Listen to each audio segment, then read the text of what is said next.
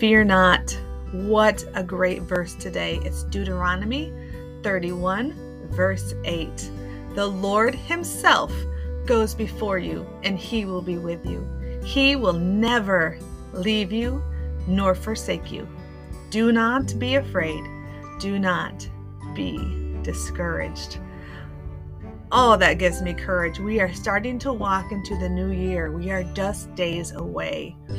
But the Lord Himself goes before you. He's going into this new year before you, and He will be with you, and He will never leave you nor forsake you.